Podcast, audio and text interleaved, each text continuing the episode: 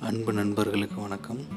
இன்றைக்கி நம்ம பார்க்க போகிற புத்தகம் வந்து இசைத்திரை வாழ்க்கை எழுத்தாளர் சாஜி எழுதிய இந்த புத்தகம் வந்து ரெண்டாயிரத்தி ஏழுலேருந்து அவர் எழுதிய பல இதழ்களில் எழுதிய கட்டுரைகளின் தொகுப்பு தான் உயிர்மை பதிப்பகம் வெளியிட்டிருக்கு. இந்த புத்தகத்தை பற்றி இதுக்கு முன்னாடி நம்ம பேசியிருக்கோம். திரும்ப ஏன் இந்த புத்தகத்தை பற்றி பேசுகிறேன்னா ஒரு சராசரியாக ஒரு திரை இசையை மட்டும் கேட்டு நம்ம இசையில் ஆர்வம் இருந்திருக்கும். ஆனால் திரை இசையில் மட்டும் கேட்டு வளர்ந்துருப்போம். ஆனால் இவரோட கட்டுரைகள் வந்து இசையின் நுணுக்கங்களும் பல வகையான இசைகளையும் பல இசையமைப்பாளர்களையும் இவர் அறிமுகப்படுத்துகிறாரு அதுக்காண்டி தான் இந்த புத்தகத்தை திரும்ப நம்ம பற்றி பேச போகிறோம் இந்த புத்தகத்தில் முக்கியமாக வந்து என்னென்னா ஒவ்வொரு இசையமைப்பாளரை பற்றி நீங்கள் கேட்கும்போது இதுவே இந்த புத்தகத்தை ஒரு இருபது முப்பது வருஷத்துக்கு முன்னாடி இதை படிச்சிருந்தோன்னா அதை பற்றியான தரவுகளும் அந்த இசையை நம்ம கேட்கறதுக்கும் நிறையா மெனக்கட்டிருக்க வேண்டியது நிறையா செலவு பண்ணியிருக்க வேண்டியிருக்கும். ஏன்னா ஒரு இசை தட்டு கிடைக்கிறது கஷ்டம். அந்த இசை வந்து அவைலபிலிட்டி ரொம்ப கம்மியாக இருக்கும். அது பெரிய மாநகரங்களில் தான் அதெல்லாம் கிடைக்க வாய்ப்பு இருக்குது ஆனால் நீங்கள் இப்போ இந்த கட்டுரையை படிக்க படித்து படிக்கும்போது அவர் சொல்கிற அந்த இ- இசையமைப்பாளரோ அந்த இசையை பற்றியோ நீங்கள் இன்ஸ்டண்ட்டாக அந்த யூடியூப்பில் போயிட்டு சர்ச் பண்ணால் எல்லாமே அவைலபிளாக இருக்குது ரொம்ப ரசிக்கிற மாதிரி இருக்குது ரொம்ப பிடிச்சிருக்கு. என்ன என்ன ரீசன்னா ஒரு புது இசை ஒரு புது இசையமைப்பாளர் அவரை பற்றி சொல்லிகிட்டு இருக்கும்போது நீங்கள் அந்த கட்டுரையை முடிச்சிட்டோ இல்லை இன்பிட்வீன்லேயோ போயிட்டு அந்த அது என்ன மாதிரி இசைங்கிறத வந்து கேட்கலாம். அதுதான் இந்த நூலோட சிறப்பு. இவர் சாஜிங்கிறவரை வந்து நீங்கள் நிறையா படத்தில் பார்த்துருக்கலாம். மிஸ்கினோட ஓனாயும் ஆட்டுக்குட்டியில் கூட நடிச்சிருக்கிறார். அவர் அவர் வந்து கேரளாவில் பிறந்து தமிழ்நாட்டு தமிழ்நாட்டு எல்லைப்பகுதியான இடுக்கி கேரளாவில் பிறந்து அங்கே அதற்கப்புறம் நிறைய விளம்பரத்துறை திரைப்படம் துறை இதிலெல்லாம் பணியாற்றிட்டு இப்போ கட்டுரைகள் அதை பற்றியான கட்டுரைகளை வந்து உயிர்மையிலே கிட்டத்தட்ட ஒரு நாலு புத்தகங்கள் இவரோட இசை சம்பந்தமான புத்தகங்களை வெளியிட்டிருக்கிறாங்க. சொல்லில் அடங்காத இசை இசையின் தனிமை இசையின் ஒளியியல் ஒளியில் இசைத்திரை வாழ்க்கை இந்த மாதிரி புத்தகங்கள்லாம் உயிர்மை பதிப்பகத்தில் வெளியிட்டிருக்கிறாங்க. இவர் எழுதிய இந்த கட்டுரையில் ஒரு முக்கியமான கட்டுரை எதுனா ஒளியா இசையாங்கிறத நான் குறிப்பிட்டு சொல்லுவேன். என்னென்னா ஒரு பாடலை இல்லாட்டி ஒரு இசையை எந்த கருவியில் வந்து நுண்ணிப்பாக கிளாரிட்டியாக கேட்கலாங்கிறத சொல்லியிருப்பார். இசைத்தட்டுங்கிற வினைல் ரெக்கார்டர் அந்த காலத்தில் பெரிய தட்டு மாதிரி இருக்குமே.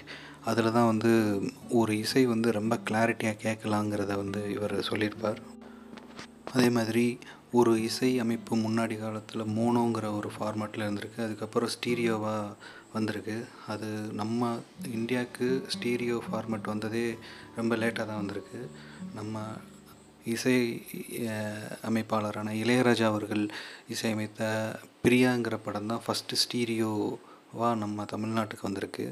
அதுலேயும் வந்துட்டு இவ அவர்கிட்ட மென் பொறியாளராக வந்து பணியாற்றிய சாரி மென் பொறியாளர் இல்லை ஒளி பொறியாளர் சவுண்ட் இன்ஜினியர் பணியாற்றிய எம்மிங்கிறவர் வந்து நைன்டீன் எயிட்டி ஃபோர் ஆயிரத்தி தொள்ளாயிரத்தி எண்பத்தி நாலு எண்பத்தி எட்டுலேருந்து இளையராஜாட்ட பணியாற்றி இருக்கிறாரு. அந்த காலகட்டத்தில் வெளிவந்த பாடல்கள்லாம் ரொம்ப குவாலிட்டியாக இருக்குங்கிறத வந்து எக்ஸ்பிளைன் பண்ணியிருக்கிறாரு.